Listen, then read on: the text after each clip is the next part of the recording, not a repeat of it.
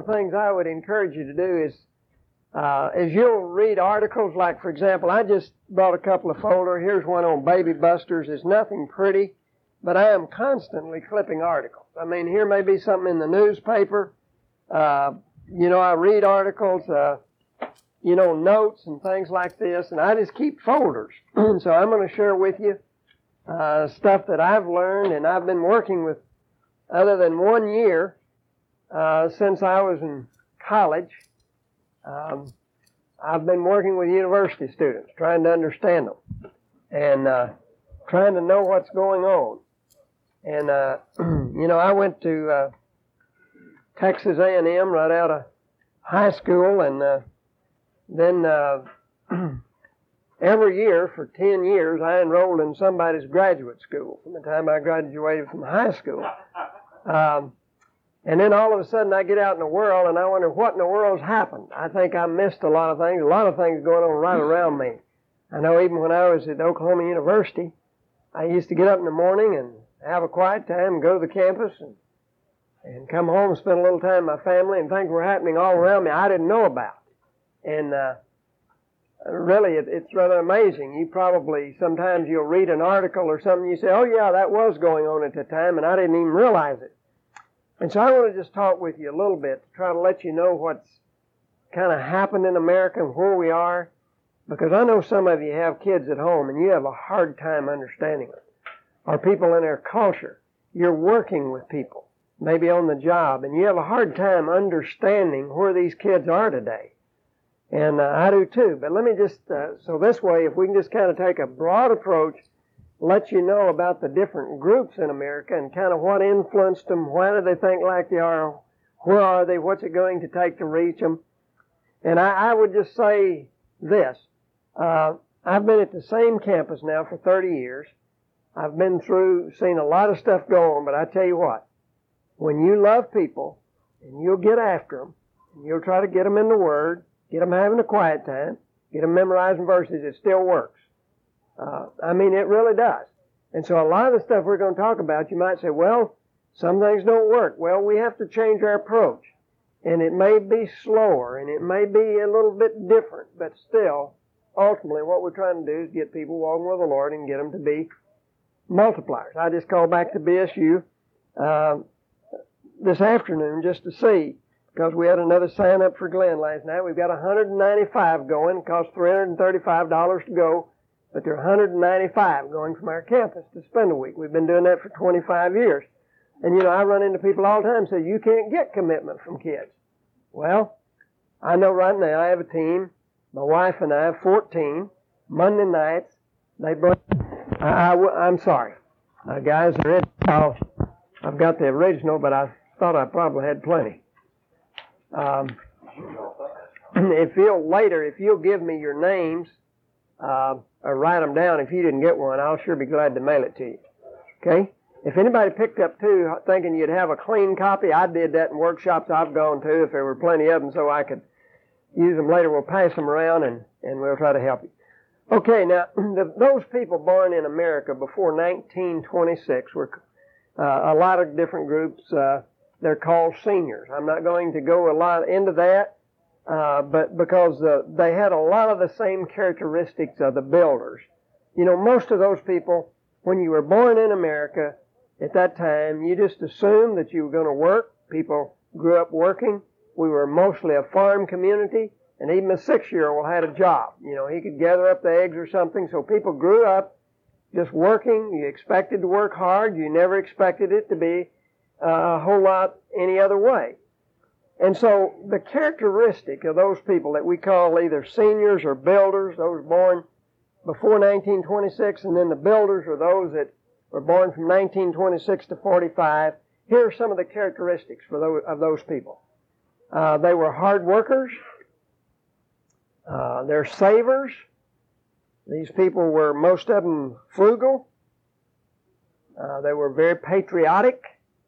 Um, that's one of the reasons I had tremendous hard time, some of them understanding what was going on during the Vietnam War and the demonstrations and things, because we grew up very patriotic. I mean, every war we'd ever participated in, we'd won. I mean, we were very, very pleased with what had gone on. Uh, they're very loyal. These people were loyal. They were also very private. You know, we didn't, uh, they didn't need discussion groups and sharing problems and things, because if you had problems, you didn't want anybody outside of your family to know about it. A lot of you know that. I mean, Americans, most of the people were just very private. They were very respectful. Uh, they respected those in authority. They were cautious. They were dependable, stable. Just a lot of words that characterize these people. Fact is, uh, a lot of these things you'd think are very, very biblical, and some of them uh, are, but they were also pretty intolerant. You know, man, if somebody, uh, uh, I mean, as far as uh, the classes of people and things like this. Um, you know, most of them live, uh, and most of those people now, they're living fairly comfortable in their retirement because they grew up saving. You know, if they didn't grow up, most of those people, with the idea that the government's going to take care of you. It's the idea that if you didn't save it, you didn't have it. And, uh, and they were very loyal to their denomination. I mean, if you were a Baptist, you were a Baptist. You didn't mess around over to Methodist church because they had a better choir or something like that, see. And, uh, that was just the way it was. You know, 1917, we went into the first war. uh, and uh, as a result of World War One and Two, you know, during the Roaring Twenties, we had tremendous prosperity in America. I mean, things were we'd we'd seen our goals accomplished in World War One and World War Two, and as a result of it, there was tremendous sense of of excitement in America and and uh, real prosperity. Things were were increasing. As a result of it, there's over, a lot of over speculation. And then came the, you know, the stock market crash in 1929. result of it, the whole 30s was a time of Great Depression. You know, a lot of you know of the, the dust storms Oklahoma, the drought, you know, the millions of people that moved out of Oklahoma and places like that. You know, at one time in the height of the Depression, there were 15 million people that were unemployed in this country. You know, it's 1939 that John Steinbeck wrote his, you know, his book on the grapes of wrath and just what was going on as people fled Oklahoma and Texas and places like this. See, in 1900, 37% of this nation worked in agriculture. And people were raised on a farm. Now, see, that's one of the reasons we see kids today coming to school that have never worked a day in their life. I mean, they're, they're coming to university. They don't know what work is about because but a kid raised on the farm learns some things. That's one of the reasons I hate to see what's happened to the American farm. Because it was a tremendous place to raise kids. But now a kid being raised in the city, what can he do? Well, you can teach him to make up his bed, take out the trash, and feed his dog. And that's about the best you're going to hope for until he's old enough to make money mowing lawns. Because who can hire him? See? And so we really have to work at teaching our kids to work. At one time, wasn't any problem on the farm. See? Wasn't a bit of problem on the farm to teach a kid to work. But today, it is a real problem. And so that we had a rural lifestyle. By, by 1950, only 12% of America made their living on farms. And I, I don't know what it is now, but it's a whole lot less than that. 2%. See? And so we've seen it go from 1900 from 37% to 2% today. and then so the rural lifestyle greatly changed America. The automobile changed America. All of a sudden, there's a great sense of, you know, 1903, the Ford Motor Company came into existence and uh, that Model T had been built before that, but then came the Ford Motor Company and and this gave us a lot of personal freedom, a lot of individualism. The radio had a real effect in America. Remember how people used to gather around the radio? Well, you wouldn't remember that, but some of us might. And then came the New Deal, you know, and the big bands, you know, the Dorsey Brothers Band, you know, Benny Goodman, Glenn Miller, all of those in the early part. Uh, for the builders, that's things they remember. Then came Pearl Harbor, World War II, rationing. I remember when I was a little boy, I wanted a, I wanted a metal cap gun for Christmas. There wasn't a metal cap gun to be found because uh, we used to get them. They're made out of sawdust, I guess, or something and glue. You you drop it on the hard ground, and it just shatter into a thousand pieces. But all the war, the metals were going into war goods, and you didn't buy all the sugar you wanted, or all the tires, or anything like that. There was rationing, and so uh, that's that was what was going on in America after the war. There was such a tremendous sense of expectancy, and with six percent of the world's population, we were pr- producing two thirds of the world's goods And we decided for this to become a consumer nation, and I mean it did. We took all of these great factories we've been making war goods and started turning those into just manufacturing consumer goods, and we became a consumer nation. And so as a result of it, too, with the, with the, these builders, um, see, one of the things that was important to them, family was important, school was important, church was important, and you didn't find that those were all that different. I mean, you know, many, many years ago, the school would reinforce some of the very principles that were taught at church. And all of a sudden, that is no longer true, as you know. Now, look at the areas of concern here just for some of the elders. Now, this is just, there's a book I'm going to highly recommend to you. It's called Three Generations. One of the best books if you want to find out. Just, uh, it's by a guy by the name of Gary McClintock. Um, and he talks about the, the builders, the busters, and the boomers. We're going to talk about all of those. And some of the notes here are from this, but he talks about all these different groups and what the church needs to do to reach all of these. Because you see, if you're in a church, a First Baptist church or First Methodist church in some city, then you have all three groups in your church. Now there are churches, and a lot of the churches that have grown tremendously in this country have targeted one group. See, like for example, Bill Hybels, Willow Creek in Chicago, they targeted the baby boomers uh, Rick Warren, uh, Saddleback Community out in California. They, they, they went after Saddleback Sam. I mean, they went after this one group of people, the, the boomers. But the problem with many of us, I mean, if you came from Oklahoma, Texas, and you're in a church that's been there in existence for a number of years, you've got, you've got all of these groups in the church. And so, how do you keep all those people moving in the same direction thing? And it is difficult because there's a tremendous difference in the mentality of a builder and a boomer. And we're going to talk about some of that. Here's some of the areas of concern, just quickly, that he mentions. If you wanted to do something with elder, the elderly in your church, one area of concern that they have is, is in finances. If you want to even reach non-Christians, and it's not impossible to reach people that are up in their 60s, 70s, and 80 years age that are not Christians. And one, here are some of the things that might even be done. Like you can have seminars on financial planning. Some of them need help with that. Uh, housing. A lot of people have, there may be areas in which some of them can live together or live close by. They have problems with like personal safety, a workshop on just how to check your home, how to make your home safe. Half of the people that are over 65 years of age in this country have nutritional deficiency. They have the problems health wise because they're not eating right.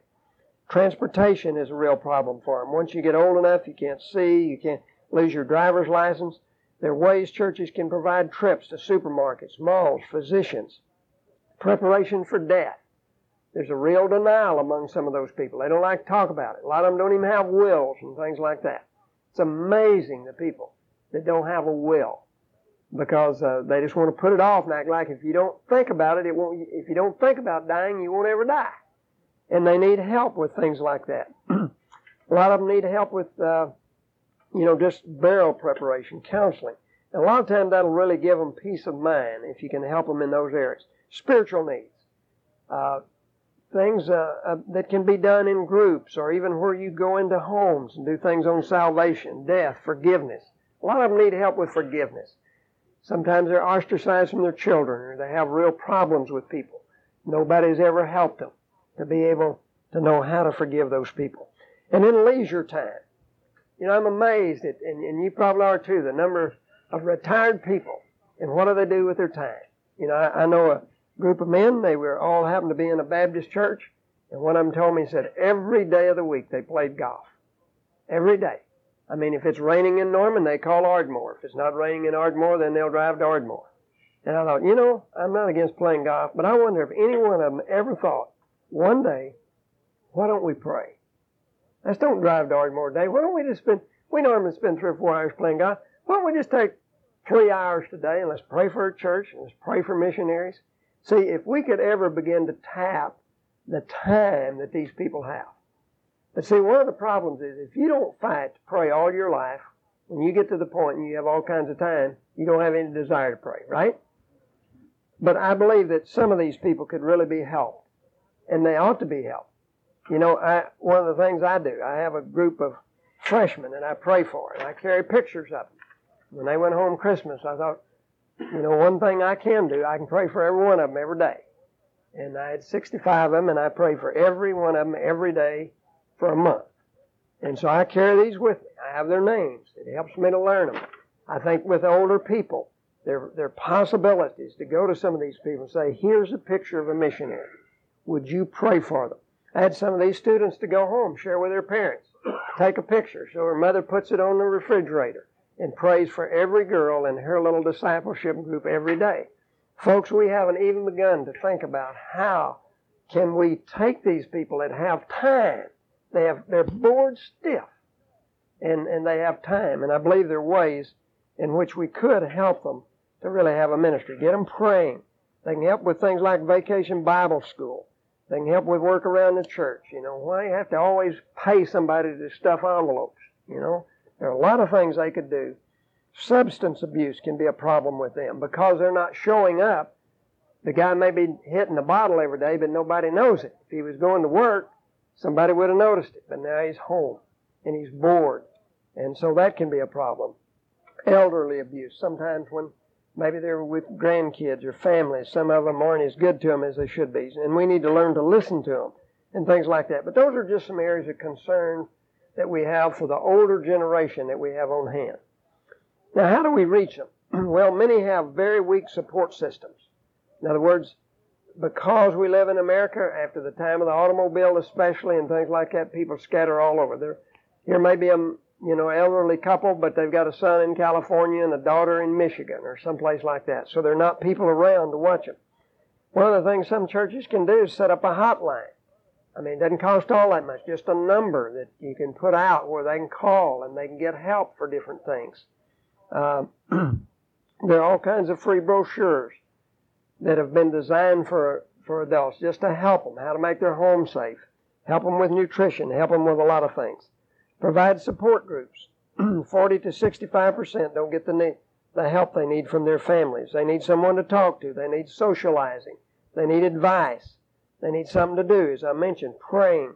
Give them pictures of families in your church, young people like our youth director when he goes on a camp or something like this before, he'll go to some of the senior adults and say, Well, you take these two students and pray for them this week while they're at camp.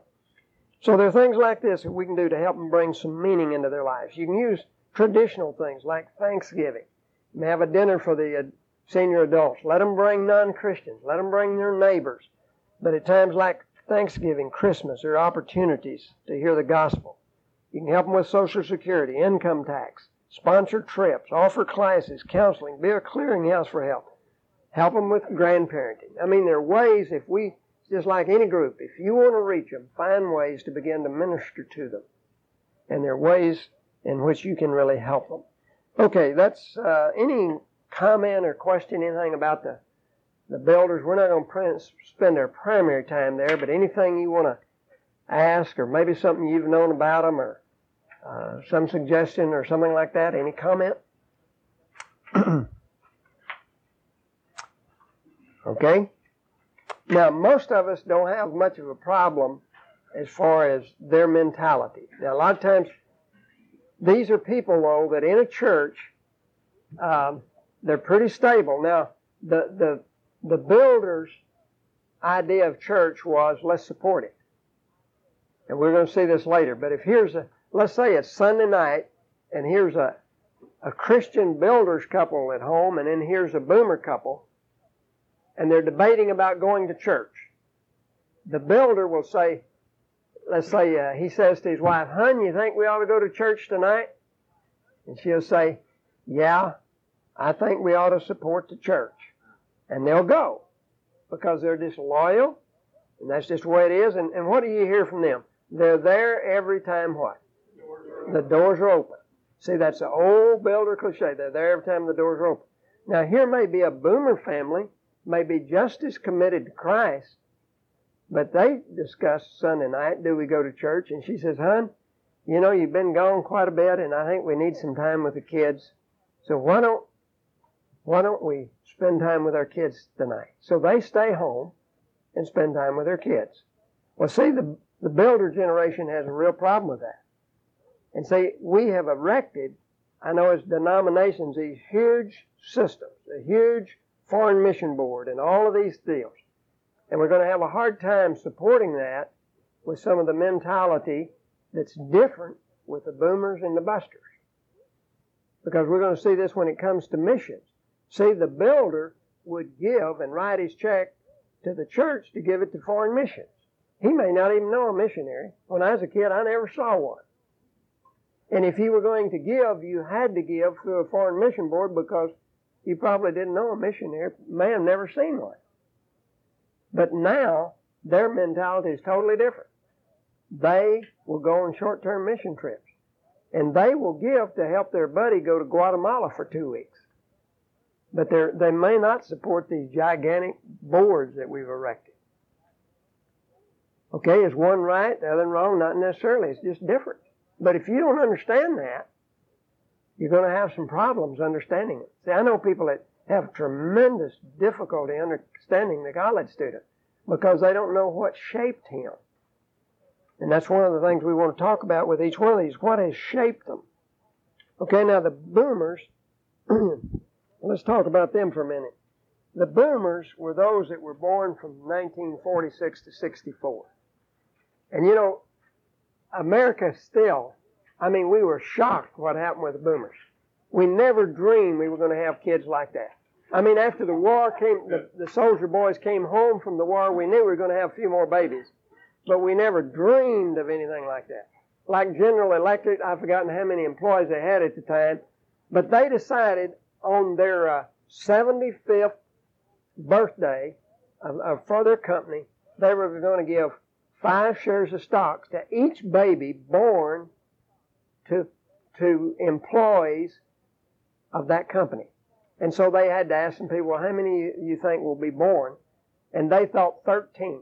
So they thought, well, we've got to decide, you know, 13 times 5, we've got to set aside those number of stocks to give away. You know how many were born on that day? 189.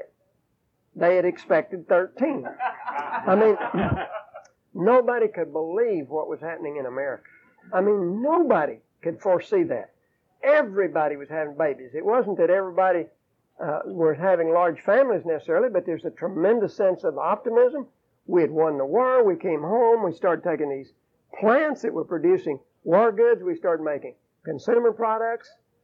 And everybody had babies. I mean, why not? You know, incomes going up, everything. Well, like Los Angeles, they put on, they put on 1,000 school teachers every year and couldn't keep up. I mean, we were putting kids in storefronts every place, and then all of a sudden, now see, Always before, before that happened, the most influential thing in a child's life had always been his family. Now, I believe it still should be. But all of a sudden, we get all these herds coming up. I mean, that's when Little League and everything start. I mean, we got to deal with these kids in herds. It's no longer, I mean, there's so many of them. And all of a sudden, they begin to look to their group for guidance, a lot of them more than they did their parents. And so as a result of it, I mean, America just boomed. We had all of these babies born and, and all of a sudden, and then when they started college, the colleges were jammed. And all, and the parents had said, we don't want you to have it as hard as we had it. See, I, my mom and dad said that. I, my brother and I was the first one ever from our family to ever go to college. And so, uh, that's what our parents had said. We don't want you to have it as hard as we had. Okay? We had the best of everything. I mean, there was a time that one one out of every three people in America was eating baby food. I mean, all of a sudden we had these babies by the millions. And then the schools weren't ready for them. The colleges weren't ready for them. And it was a sense of optimism. You can go to college. And if you wanted to major in underwater basket weaving, that's fine. Just whatever you want to do, son. And then they started hitting the job market. And I mean, they couldn't get jobs. I mean, all of a sudden you got these millions of kids pouring out of college and the job market couldn't absorb them. And so they began to go back. And, you know, one lady wrote a book called The Postponed Generation. They were postponing everything. Postpone marriage, postpone. You know, And she said in this book that an 18 year old, a 28 year old in America today has a maturity of an 18 year old of about 40 years ago. I mean, you know, used to you got out of high school, you got married, started a family, and you got a job. Well, you didn't have to like it. You just worked. You know, you t- you go back and talk to the older people, grandparents and people. They got out of school, they got a job. They didn't worry about whether it was fun or not, or whether they liked it or not. You just got a job, went to work, worked the rest of your life. I mean, there was a time in which even people getting out of college, you went to work for Texaco, you worked for them for 40 years, you got your gold watch, you took care of them, they took care of you, worked for the same company your whole life. See, that day is gone. I mean, it's really gone, isn't it? Okay? Now, so let, we're going to talk about, I mean, all of a sudden, now, what influenced, what were the things that marked the life of the people born between 1946 and 1964? What marked their life? Well, one thing, there was tremendous changes in America in the 50s, 60s, and 70s. You know, we had the Cold War. Never before did you ever, were you ever taught, I mean, when I was in school, I never got under a desk. They never taught us what to do. How many of you can remember the, the things in school? Because you never knew when, when the bomb was going to fall or something. So children grew up with a fear in a way because of the Cold War. That influenced them. TV had a tremendous impact in their life. In 1950, there were 3.9 million television sets in this country. 1969, when the man set foot on the moon, there were over 700 million people in the world saw that one event on television. I mean, by 1969, when that happened, well, even by 1960, there were 46 million households with televisions in them. And so as a result of it, I know when I was a kid, I never saw television until I was, I was a, I was in high school. I never saw one. And when I was nine years old, I'm 60 today, when I was nine years old, a black and white television cost more than a brand new Chevrolet. In 1945, I was nine years old. And a big old black and white television, I mean, that thing, probably as big as that refrigerator the, the screen would, but I mean, it's a huge thing. But in 1945, a black and white television cost more than a brand new Chevrolet. Well, But when television came, it has had a tremendous influence on the baby boomers. The fact is, it was a babysitter uh, for many of you. And so you grew up. I mean, by the time you're 18 years old, you've seen over 20,000 hours of television. You've seen over 30,000 murders by the time you're 18 years of age. 30,000 murders. So it, television had a tremendous influence. Another thing had a great influence was just the educational, the technology.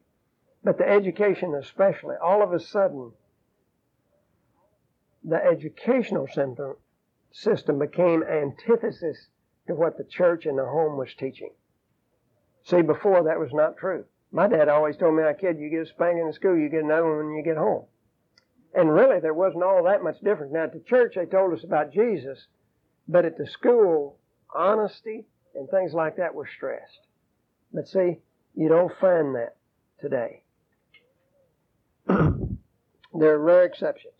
The transistor came along, and with video games. You know, I, I, spoke the other night to our students on incredible ways to waste your life. One of the first things I talked about was a computer. See, when the Nintendo came out, I mean, within the first six months, six million of them are sold. And kids grow up with this, and you know what we're finding on the college campuses today? A lot of kids are addicted.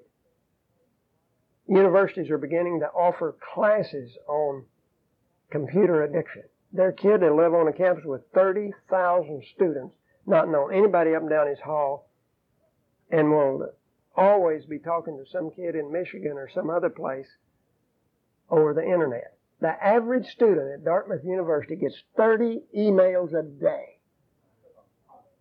See, I find now I get home, I send her, you check the mail. Well, it's no longer just the mail box. It's that stupid computer, the email, see.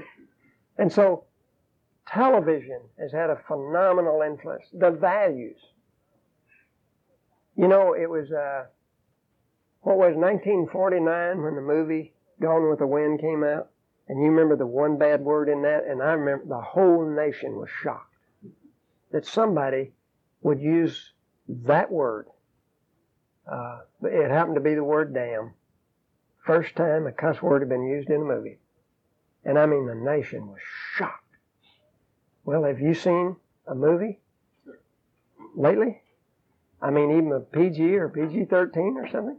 I mean, it's unbelievable what's happened. Now, the values, this group of boomers, your values were tremendously shaped as a result of television. The civil rights movement had an influence. Uh, the marches, the speeches, uh, the assassinations. You know, you ask nearly any baby boomer, where were you on November 22nd, 19, what, 1963? People can tell you. They know where exactly where they were when Kennedy was assassinated. See, up until that time, I mean, everything, they had not taken any hard blows. They had the best baby food, the best toys. You walk in any child's room today that's two years old, and there's more toys in that room than I saw my entire life until I was 18 years old, as far as owning personally. Right? So their grandpa me? Yep. See? I mean, toys and all that. So they've had the best of everything best food, best diapers, best, you name it, best health care, best of everything. And they hadn't taken a hard blow, most of them, until that happened. And all of a sudden, they begin to see, well, our idealism isn't always working out like we want. Vietnam. See, some of the older uh, people had a hard time understanding why the protest and all the stuff with Vietnam.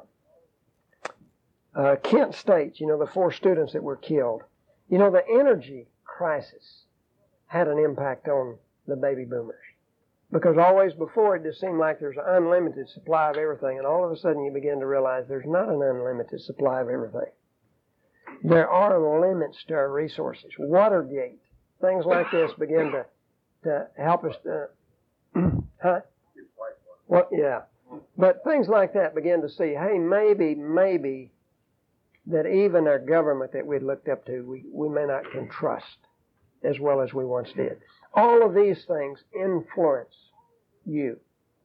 Now, maybe you are in a very conservative home and some things you, you may not have been influenced as much.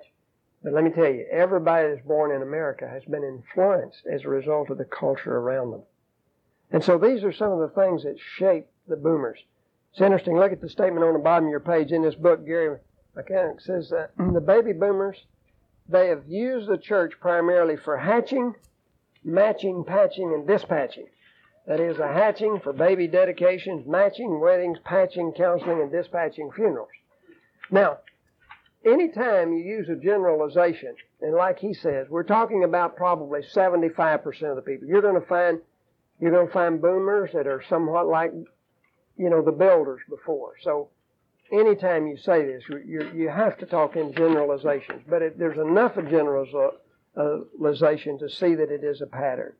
Okay, what are some of the characteristics? This is not on your sheet. If you want to jot down any of these things, uh, what are some of the characteristics of the boomers? We talked about some of the things that influenced them, but what are some of their characteristics? One, they're an educated bunch. Never before have we had so many people going to college.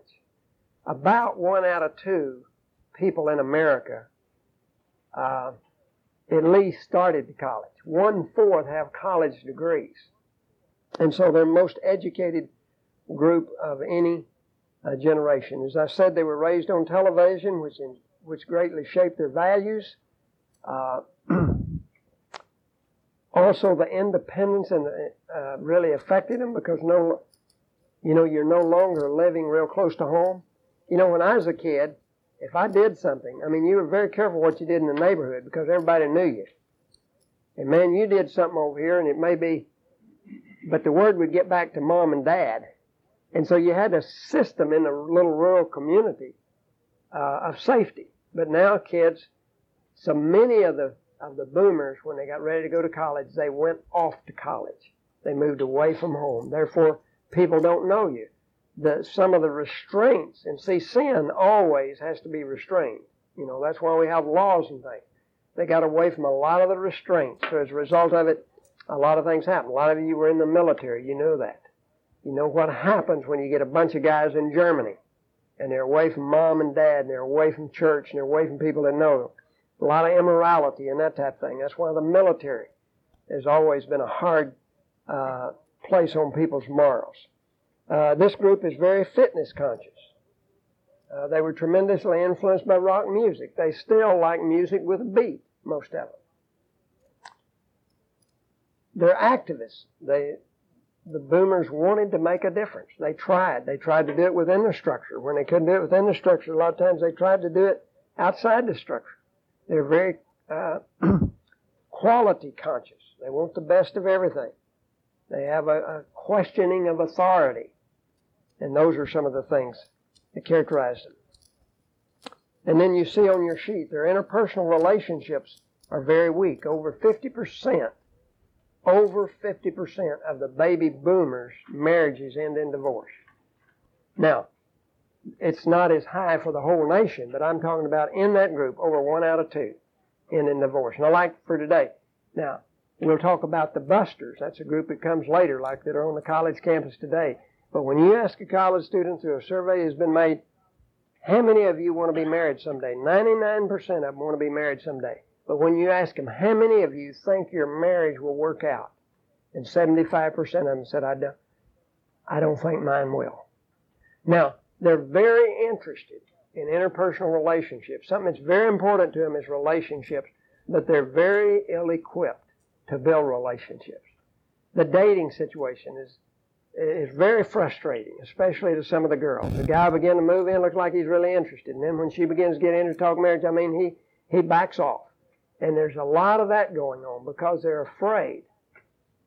They're not good at interpersonal relationships, although they say that's what they want. now they resist joining organizations. They relate to their the church differently than their parents. As I said, you know, I know that people that did, if they were Baptist, you know, the day could come there, a pastor could get up and read a nursery rhyme, but they're still going to come to that Baptist church because they're Baptist.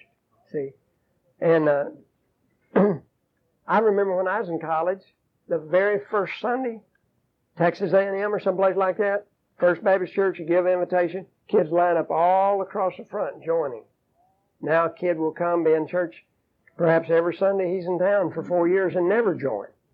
They're just not this group doesn't tend to be joiners, and that's hard for the builders, the older generation, to understand. Why don't you come on and get with it? Well, they're they're uh, very skeptical of joining. Uh, they've had a lot of hurts in life. Mom was working away from home. Dad, they a lot of times there's some scars there. They don't trust adults. You know, we used to win a lot of people to the Lord going door to door, knocking on doors at OU. Rarely does that happen now. If we're going to win people to the Lord, it's over a student living there on the floor, leading Bible studies, cultivating them over a period of time. I'm not saying it, you never witness, you never win in by the Lord that way, but it doesn't happen like it once did because there's not the trust level. You, did you ever hear the phrase, don't trust anyone over 30? See, that's what the boomers were saying. They didn't trust the older people. And, uh, and a lot of the people they most trusted in life, mom and dad, then they have a real problem now because mom and dad split up or dad, you know, you know, divorced her mom or something. So there are a lot of hurts there. You know, it's hard for, for you to perhaps understand sometime in trying to get a person to have a quiet time. You need to know sometime what's going on in his mind. For example, one day a kid walks into my office and he says, Max, I, I need to get off a ministry team. I said, why? he said, "Well, you know, I'm in engineering and I'm I'm really busy." And I said, "You've been busy ever since I've known you. What's the real reason?" And he said, "Well," he said, "I guess I've been in a low grade depression for two years, and we keep somebody on our staff all the time now that's trained in biblical counseling because we're running into so many kids with deeper problems." So we go in, we talk to him, and as he begins to talk to the student, he begins to ask him some questions and find out that when he was conceived, his mom and dad were not married. And so now, let's suppose I'm speaking on a quiet time and I say, now, what I want you to do is just scatter around and you get your Bible over here and go over here and just spend 30 minutes alone with the Lord. Now let me tell you how he thought. He thought if God had had his way, I would never have been born. Because he knew enough about the Bible to know that premarital sex was wrong, and he knew that was the way he was conceived. So in his mind, he thinks if God had had his way, I wouldn't even have been born. Now, let me tell you, you go over here and spend 30 minutes with somebody that wishes you hadn't been born. I mean, isn't that a lot of fun? Now, see, we had to help him to see what, what your parents did was wrong, but you're not an accident. God created you and God loves you. So he had to help him to take one verse of scripture a day and just meditate over a period of time on how God loved him. And we saw him really come out of that. But you see, so many times we get up and think, have a quiet time. You better find out his concept of God. Because a lot of times that's why he doesn't take to it. See, it's kind of like you got two, let's suppose we have a, we have two valves coming into this big tank of water. Now one is over here is, is the valve we'll call truth. And see, you can have him in a Bible study and he knows God, I mean, he knows the facts. Yeah, God loves him. You know, the Bible's true. He knows all these facts, but on the other side, he's got this emotional valve over here, and at a feeling level, he doesn't feel like God loves him. And then see, we're trying to get him to trust God. Okay? When he was four, Dad left him. And so he thinks in his mind, you know, if I really got in a tight spot, God probably wouldn't be here for me. Dad wouldn't. Now, see, if you can understand, and a lot of times, I think for those of us as we get older, it's important that you understand. Because a lot of times you can be hard on kids, wanting them to shape up, and you don't know what they're thinking. But if you open both of these valves, now here's the truth coming in over here. He's in Bible studies, hearing God loves him. But at a feeling level over here, at his emotions, he doesn't believe it.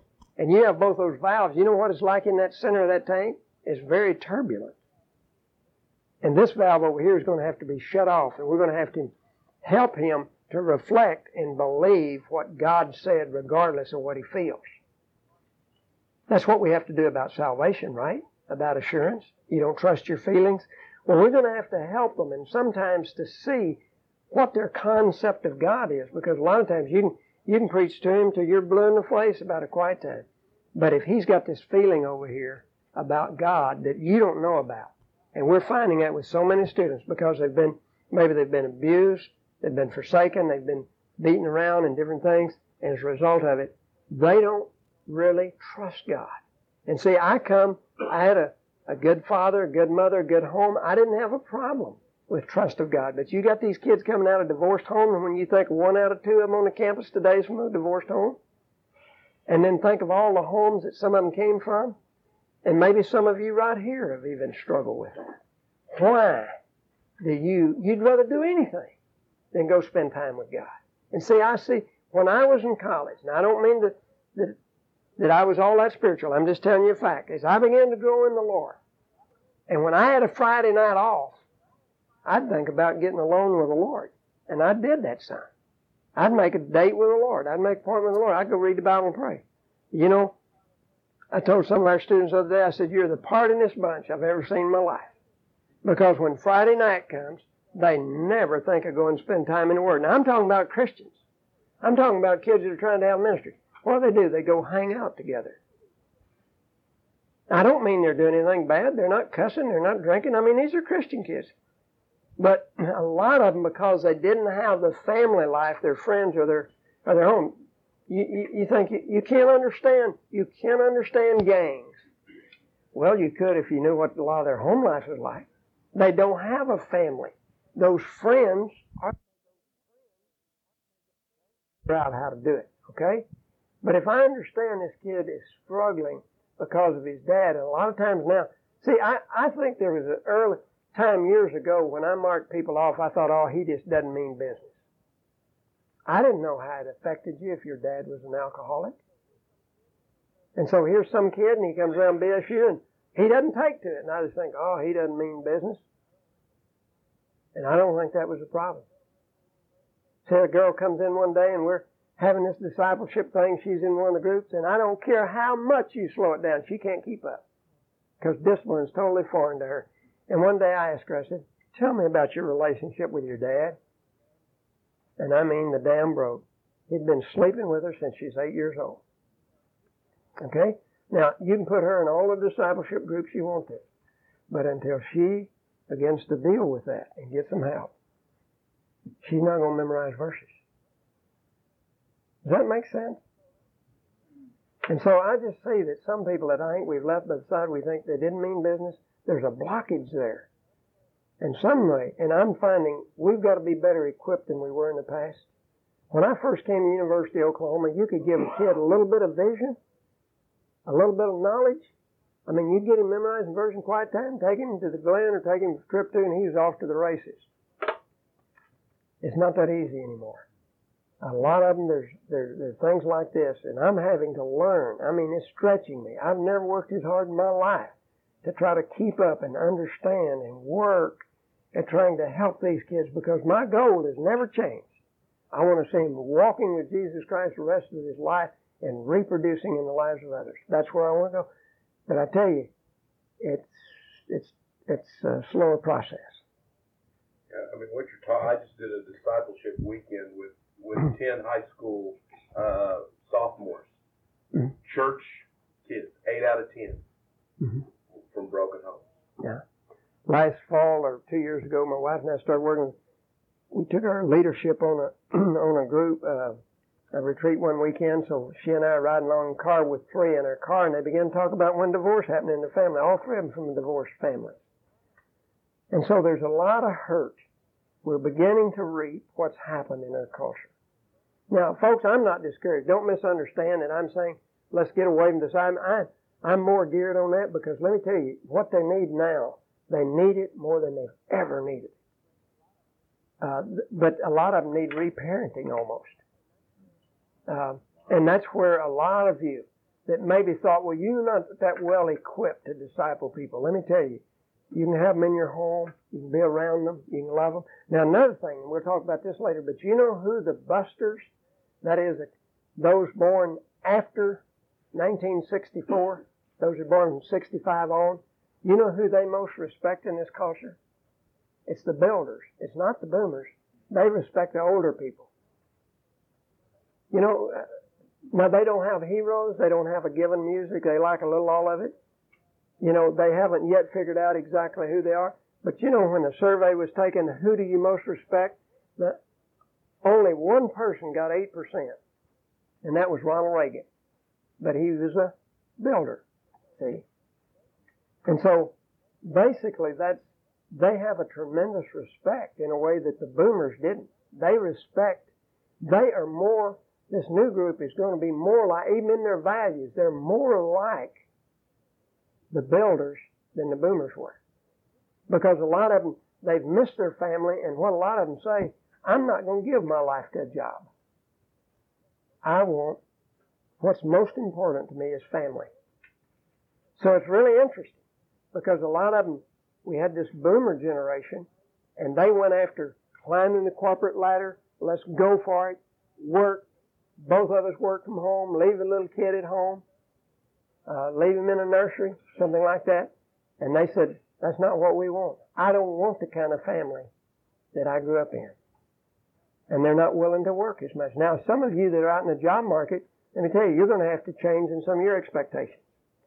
Because some of the people that are working the 20, those that are in their 20s, frustrating to death. Maybe you think, see, you've always thought, be there at 8 o'clock. Well, he may be there at 8, but he may be there at 8.30. And he may want to get off at noon on Friday and go play golf. And you say, well, you don't do that at our company. Well, you may find out because your company's going to have change. Because there's more and more, there, you know, they're they're not as many of the, of the busters as there were boomers. And like one guy, he was so frustrated, and I was reading this secular book, and where he said this, here's this girl, she frustrates me to death. She wants to know why.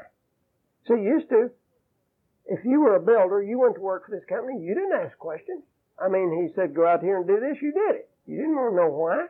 You didn't expect Texaco to ask you any questions about how they ought to run things when you first went on the job. That's not true of the kids today. And he said, every time I tell her to do something, she asks why. Now, she's not rebellious. She just wants to know why. It's not a why rebellion. They want to know why.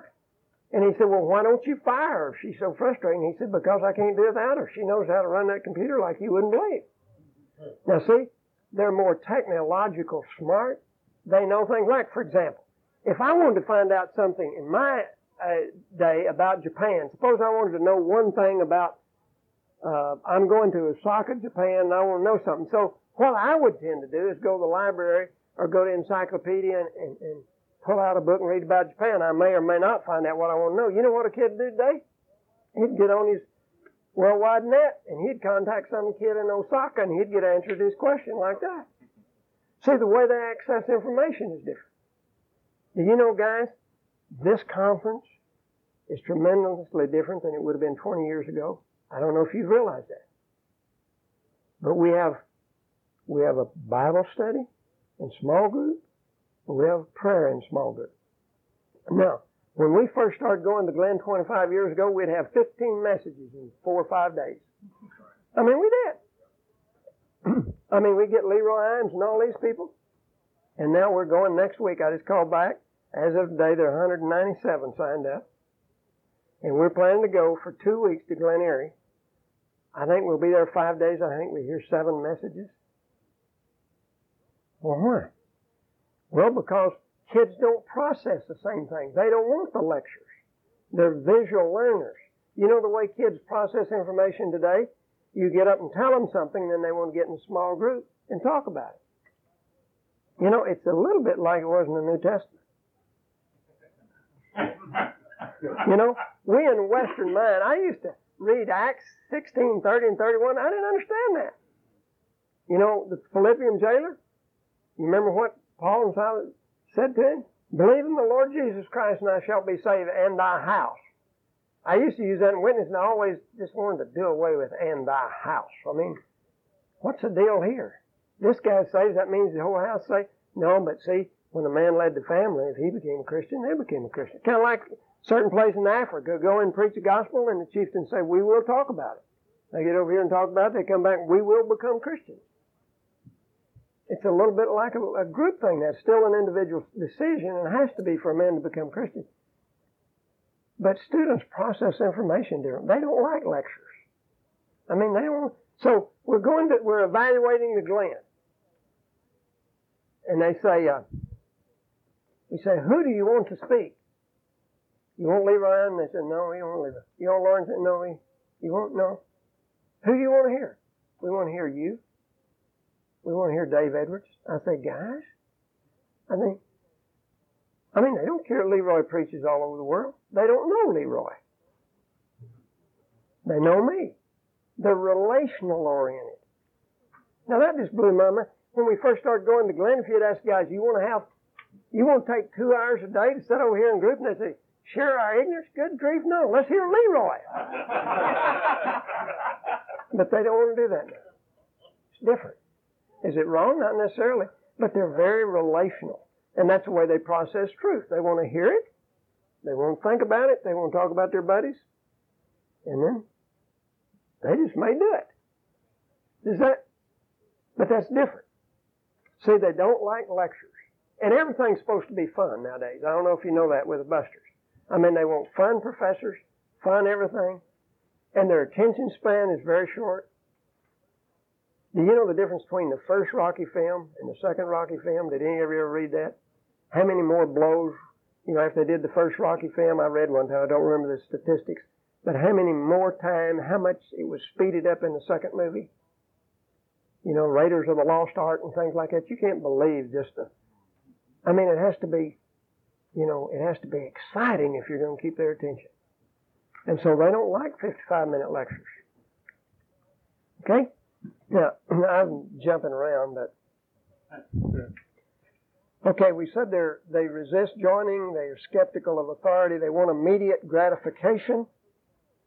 See, you don't want to climb the ladder and wait to someday to get the rewards. They want it now. I don't want to wait 20 years before I can go golf. I mean, I may not feel like it when I'm 80. I mean, why can't I take off Friday afternoon at three and go golf? See? So it's just a different mindset. They need to be treated as individuals. they want more materially, socially, psychologically. Now, this was the first generation that didn't have to be concerned about economic survival. Does that help you understand our president and vice president? I, and I don't mean this critically, but I'm not sure he could balance his own checkbook. Yeah, and I don't mean that ugly. I just mean it's a matter. See, for the first time in our history, we've got a baby. We got baby boomers in office, and we've always had it all. Why can't we have it all now? You know, it's a whole different mentality. Okay, uh, you can look on down through there. Uh, the builders were denominationalists. It's interesting today, you know, people change denomination, change churches. Like, the label on the door doesn't mean anything. Like my dad, for example, he was, he was a Chevrolet man. My uncle was a Ford man.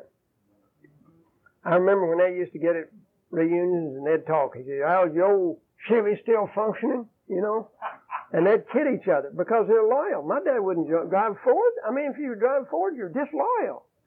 And there's that mentality. Didn't make any difference how many sales in the grocery store they ever had. My dad was a builder. He built this groceryman's house. He'd buy his groceries there. Tomatoes ten cents more. Didn't bother him. He's to buy them there.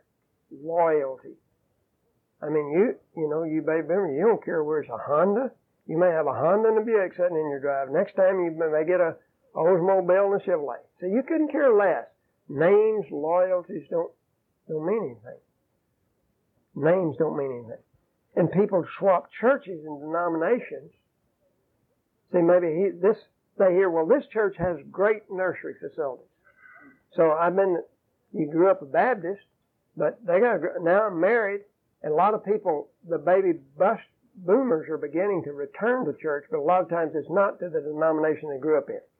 And one of the reasons is they didn't like what they little they had when they were a kid, and so they may go to another. So they may go over here to the Methodist church because they got a good nursery.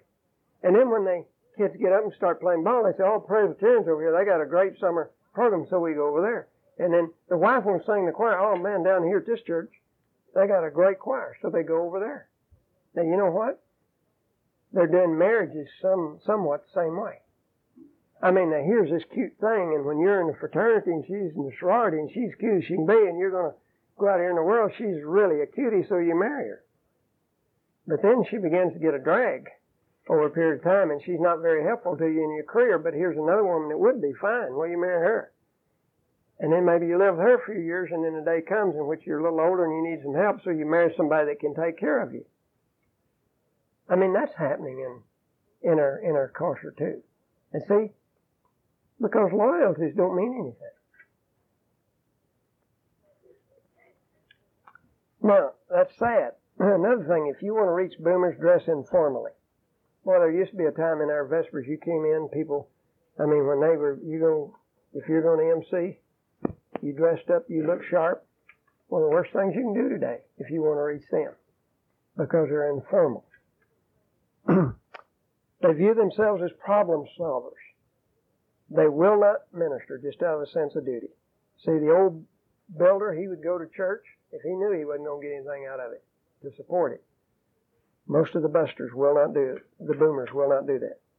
They're too busy for that. Now remember that many of them, both the husband and wife work.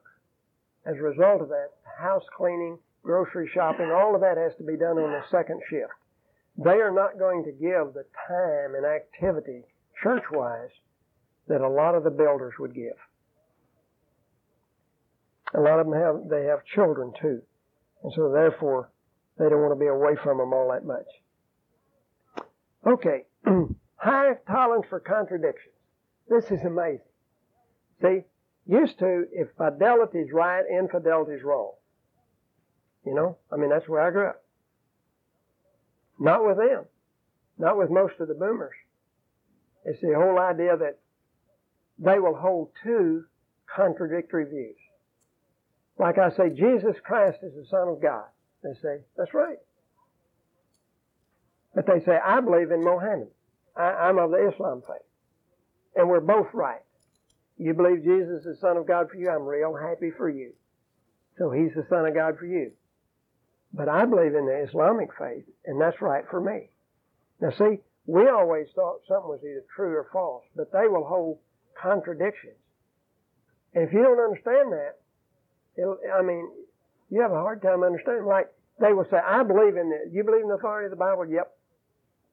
But then they'll have very liberal views about abortion, about marriage and divorce, and a lot of things like that. But see, they, they feel like, well, yeah, I believe the Bible, but I also believe this. And that's hard for people that, that don't understand that. Now, let me just say a word about, well, here's some things about reaching the boomers. Highlight purpose and vision, plan the celebrative worship service, stress quality, streamline your structure. Uh, and then uh, let's Anyway, you can look down through there. Now, the busters. I want to say a word just briefly about the busters. Now, what time are we supposed to be through? Huh? We still got to have. Okay. Let's look at the busters. Uh, excuse me. Yeah, the busters. Uh, you see the heading there for the busters? Um, these are the people born after 1964. Now, the kids that are about 14 and below, we don't know a lot about them as far as a lot being written. They're called the blasters. And we don't know how they're going to turn out. yes, but the X generation, uh, right. There's a book here, in fact, as I brought along, The Soul of a New Generation. There's, they're called the X generation, um, uh, the 13th generation. A lot of, they have a lot of different names, but that's who we're talking about. Right, the busters. Now, really the busters is a misnomer. The only reason they're termed busters is because the boomers, there were so many babies, there's still a lot of them. But it was kind of a bust compared to that 18 years from 46 to 64.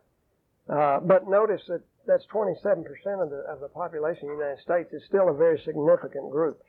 And they're divided into three groups. Uh, the, here just you know, there's a little difference in, in the different groups, even within the busters. Uh, the homogeneity is gone. In other words, now we've had a lot of immigrants come.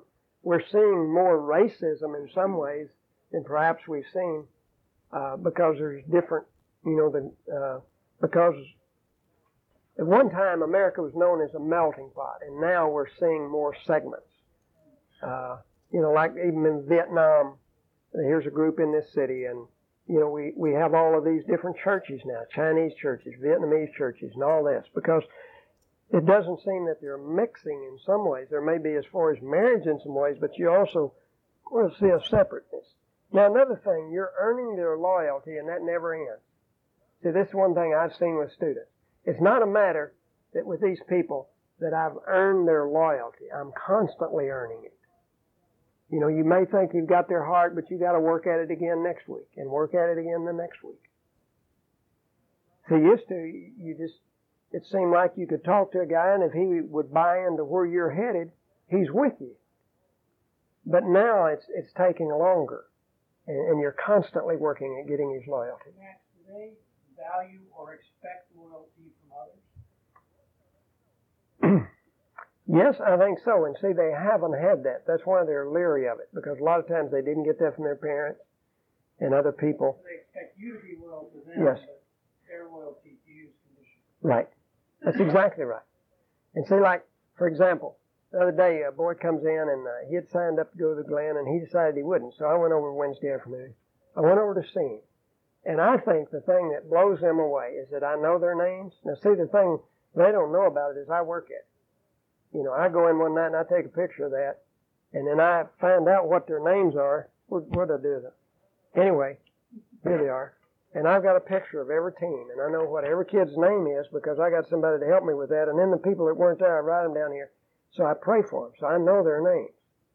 And I went over Wednesday, and these two boys weren't going, and I said, guys, I want to explain to you what I think it'll mean to you, and why, and why I think you ought to go instead of going on a trip that you two guys are thinking about. Now, I respect you. I'm going to explain it to you, but it's your decision. If I could make a decision for you, I'd make it, but I can't. And I respect you. I said, God, you know, you know that God will let a man go to hell before he'll make him become a Christian? That's a pretty serious thought, isn't it? So I don't intend to do get into something here doing something God doesn't do. And so I'm going to explain it to you, but it's your decision. And I respect you. I'm going to explain it to you. If you don't want to go, that's your decision. I won't bug you about it anymore. Well, I think the fact that you respect them and you go after them and they know I care about them makes a lot of difference. Because I think a lot of times they didn't even feel like their parents cared that much. And one of them said, said, you know, you know, we were just talking about that. Said, you know, the thing that amazes us is that you know our names. And we come back a second time and you know our names.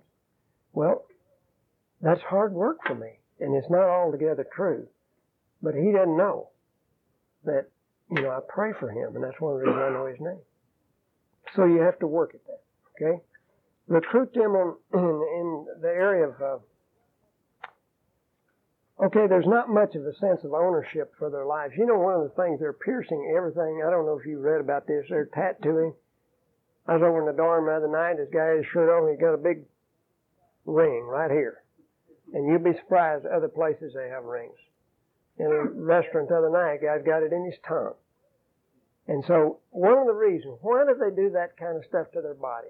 Some of them feel like the only thing I have control over is my own body. I mean, you boomers messed up the world. You left us all this pollution. And I mean, that's really the way they see it a lot of times.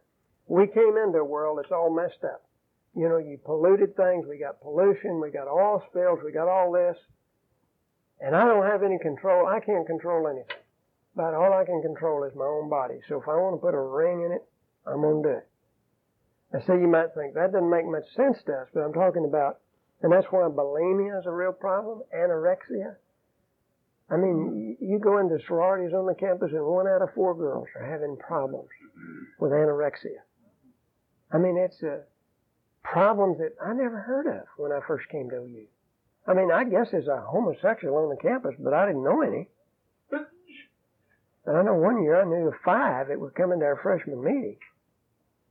I mean, they're just, you know, there are all kinds of things out there.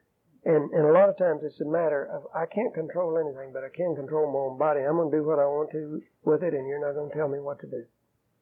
And that's your that's your attitude.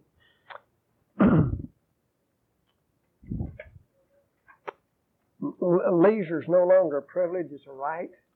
You know, you used to work so then you could play. They say, "Why do it that way? Why don't we just play some now?" And that's kind of their their spirit. And one of the things you want to do, and I'm having to learn this. My wife helped me that just raising kids. Be a be a fun person. You know, we don't have to be so serious. I remember one time I went up to speak years ago, about 35 years ago, to a group of people in Oklahoma City. I was getting some time with Gene Warren next day. Gene said, uh, this guy said to him afterwards, Gene asked him, said, well, what did you think about Max Barnett? And he said, oh, I thought what he said was fine. But after having been around him an evening, I think if I wasn't a Christian, I wouldn't want to be one. And I thought, I said, Gene, what did I do? What did I say wrong? He said, what you said is fine, but you were just so intense.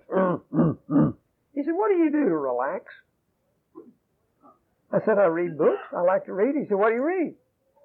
I said, read Christian books. He said, boy, you really get away from it, don't you? he said, you know what you need to do every day you live? Go take a walk and watch the wind blow the leaves. You need to get a hobby or something. Well, see, I've had to learn that. They like to be around, and, and I can have fun with them. I don't mean I go play basketball and do all that thing with them. But they ought to know when you're around, you're glad to see them, and you're happy and you're delighted when you see one of them. And just that, that there's a sense in your life of, hey, see, if you love them, they know it. And they will know that. They're very loose organizationally. Um, they have short attention spans. They want up to date options. They want a faith that meets their needs. They're not so interested in the expository sermons. Now this was a shock to me because I thought the only way to preach is good preachers do expository sermons. So as you do the reading of the for the boomers and people, that's not necessarily what they want. They want to know how do you deal with stress? How do you make your marriage better? How do you help your kids? See? And I'm not saying that we don't use the word, but I'm just saying that's a little bit different. Now, way to reach busters. We need some updated worship services. We need to challenge them to short-term ministry. And let me say this to the busters. I have never seen a greater interest in missions than I'm seeing today.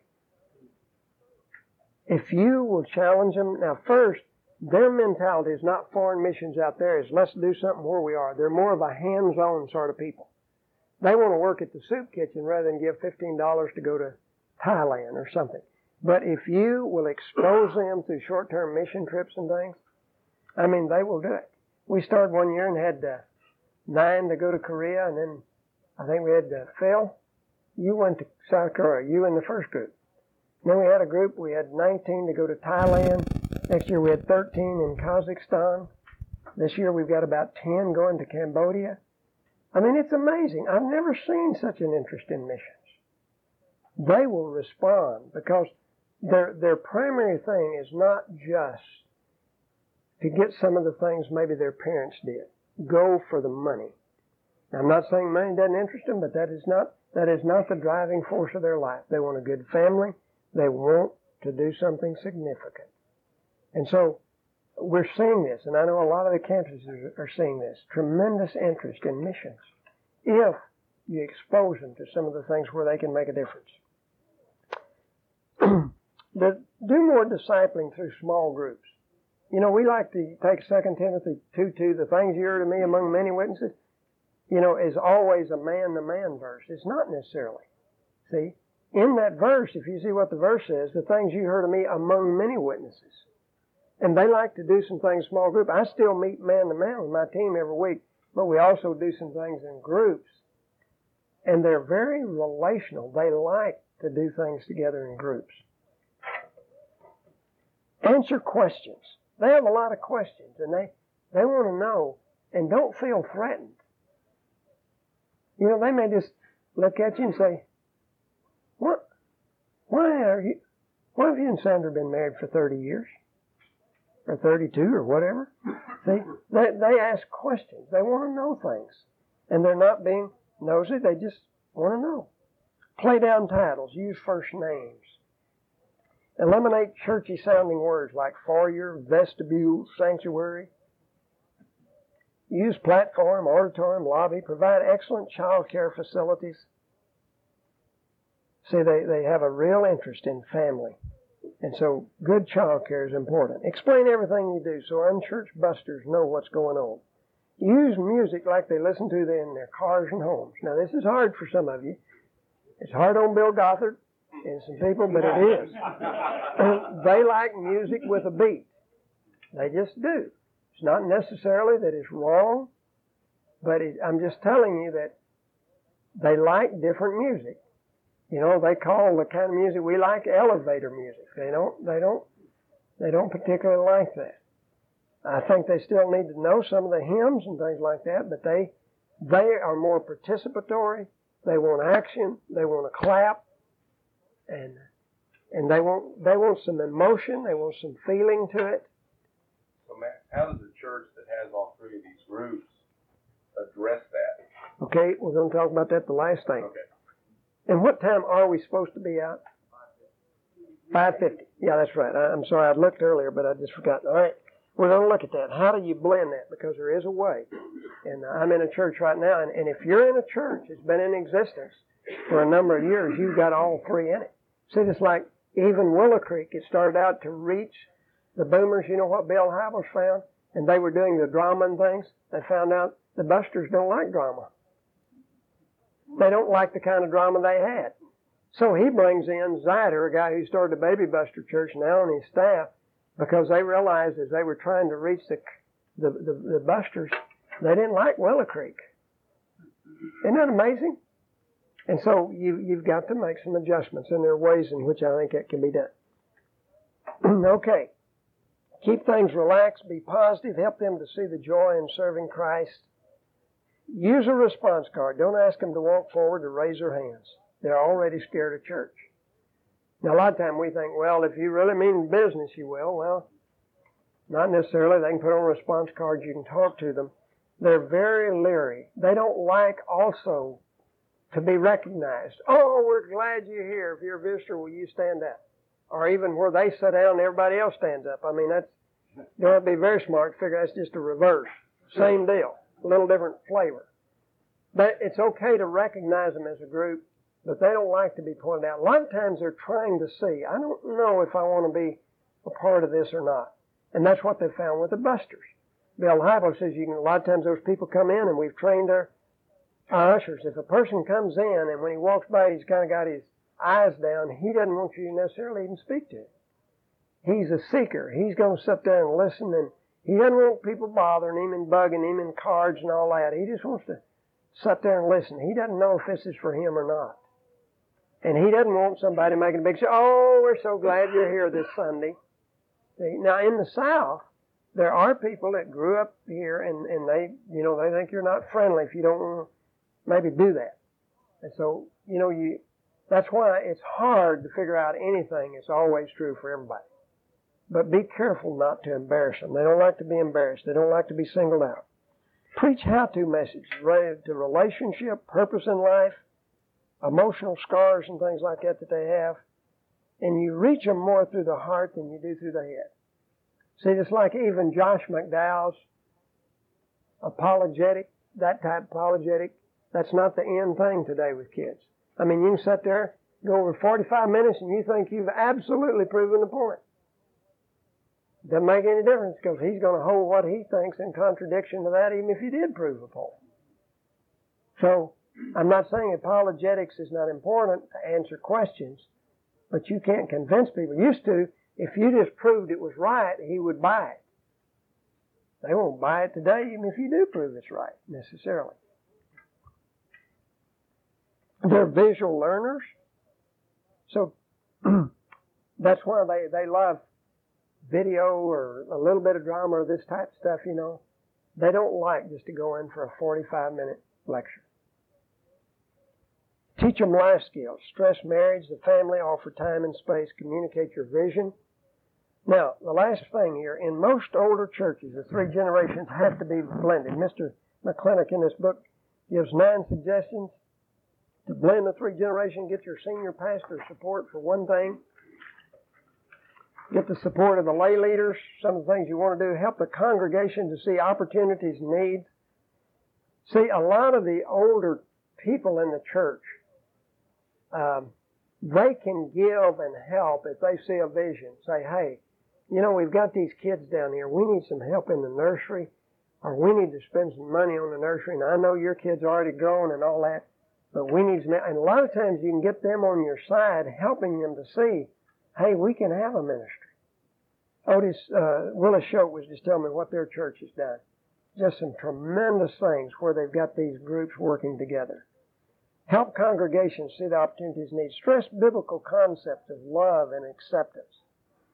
Establish an alternate worship service or class in which blending can be practiced. That is, all the groups together educate the generation so they understand each other. Now, see, this is one thing. I think if you would get a book like this and have people in your church, like we're thinking about doing this in our church, I want people to read about the bus, the, the builders, what their strengths are, what influenced them, why they're like they are, what are their characteristics, what they have to offer, how can we minister to them in their old age.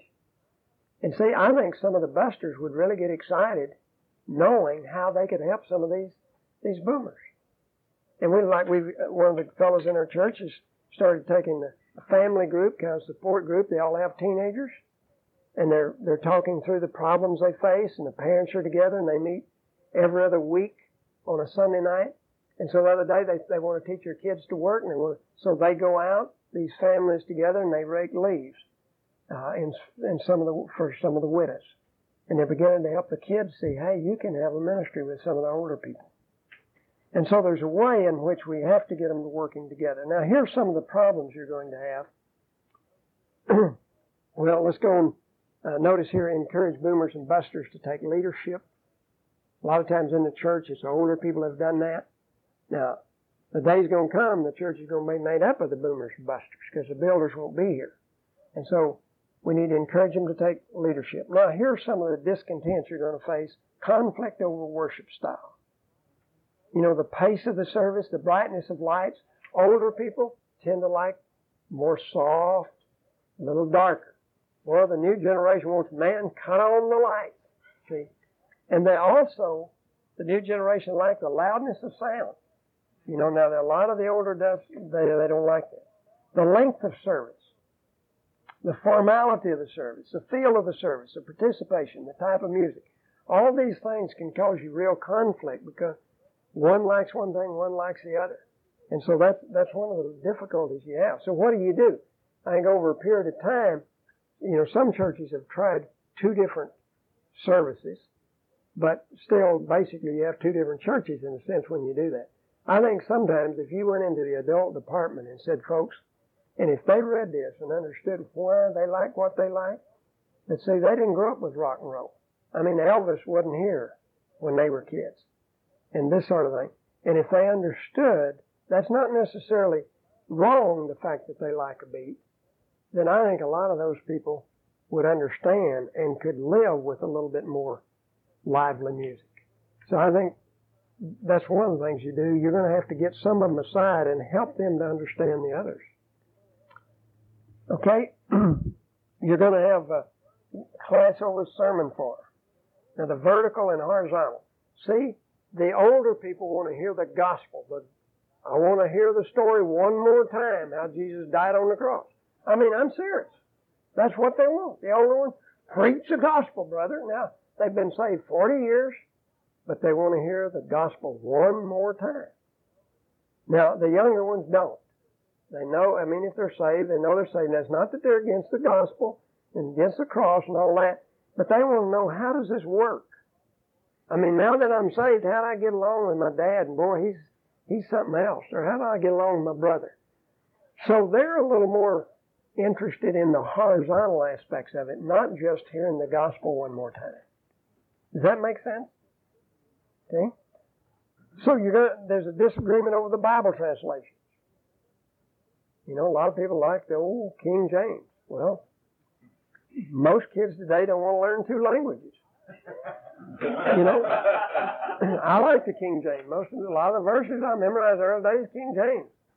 And then I get over you, and one night I'm sitting around, I look around, and every kid's got a translation of the King James. So I think, I got to change. I don't like it you know, messes up your memory and some things. You don't get to review every time you read, but, but, you know, we're going to have to do some changing. Okay, different views of church. The builders want to protect it. Boy, don't you bring coffee in the auditorium. Sanctuary. See? I mean, that's holy. I mean, almost this is this is God's house. I mean, there's a lot of that mentality with them. So we don't want to get any carpet. I mean, we don't get any coffee spills on the carpet. Well, the others want to use it.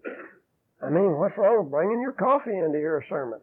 Now, maybe we don't want to go that far, but you see what I'm saying? There's a different mentality. We got this church, let's use it. That's why you use your home. See? And, uh, misunderstand priorities. The builder, as I said, they'd give to the foreign mission boards. The boomer and busters, they're more interested in close at home, but they can be made to have an interest in foreign missions. And then the struggle over pastoral care. Boy, you get Miss Susie, and she's been in church for 40 years, but when her granddaughter had a baby, the pastor didn't come to visit her, but he did when Miss Jones's granddaughter had a baby. You know, and there's that old idea that the pastor is supposed to be there to visit you when you're in the hospital. Now, a lot of the boomers couldn't care less. They'd rather their buddies to come. And the busters are that way. I mean, if a pastor probably walked in, they'd be embarrassed. They don't want to necessarily see their pastor when they have an operation. They sure would like to see somebody in their home fellowship. So it's a whole different way the way they look at the pastor. See, like the challenge for younger pastors uh, is we have the same view.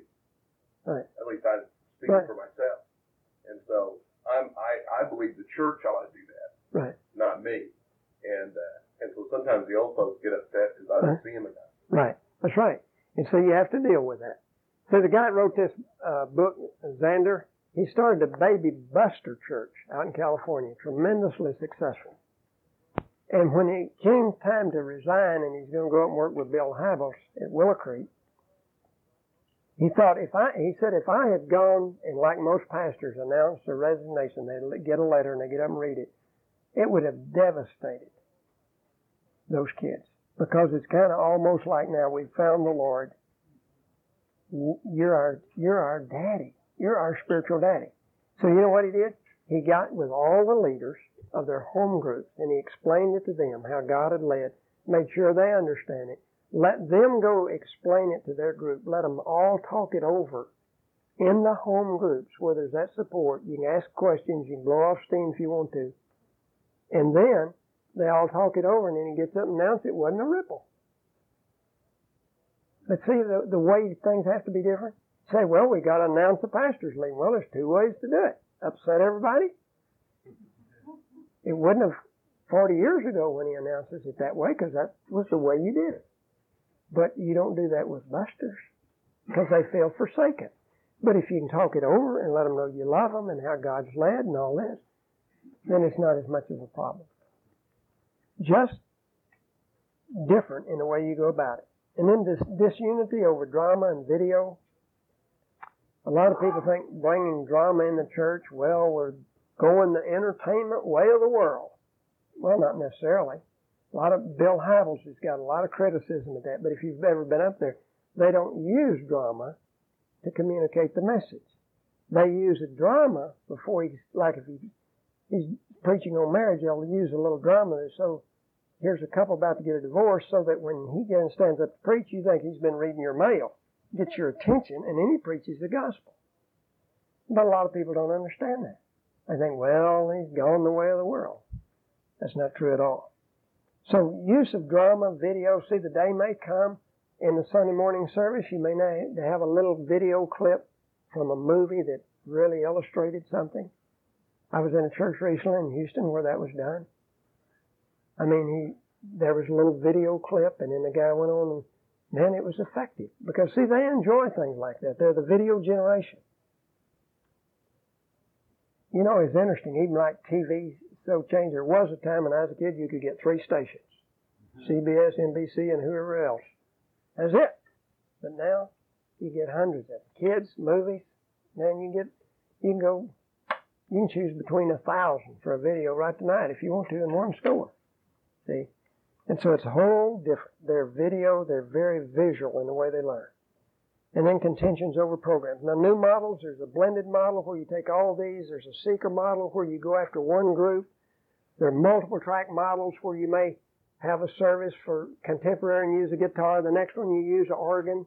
There's that kind. Then there's a satellite model. First Southern's done that. I know uh, uh, Kirk Humphrey's real excited. Now they meet out at a motel or something. So Elliff preaches over here and then he goes over here and they've started a little satellite. The rebirth model, that's where you take an old church and try to change it and that's tough. I'm in the process of that right now. And it's tough. Okay?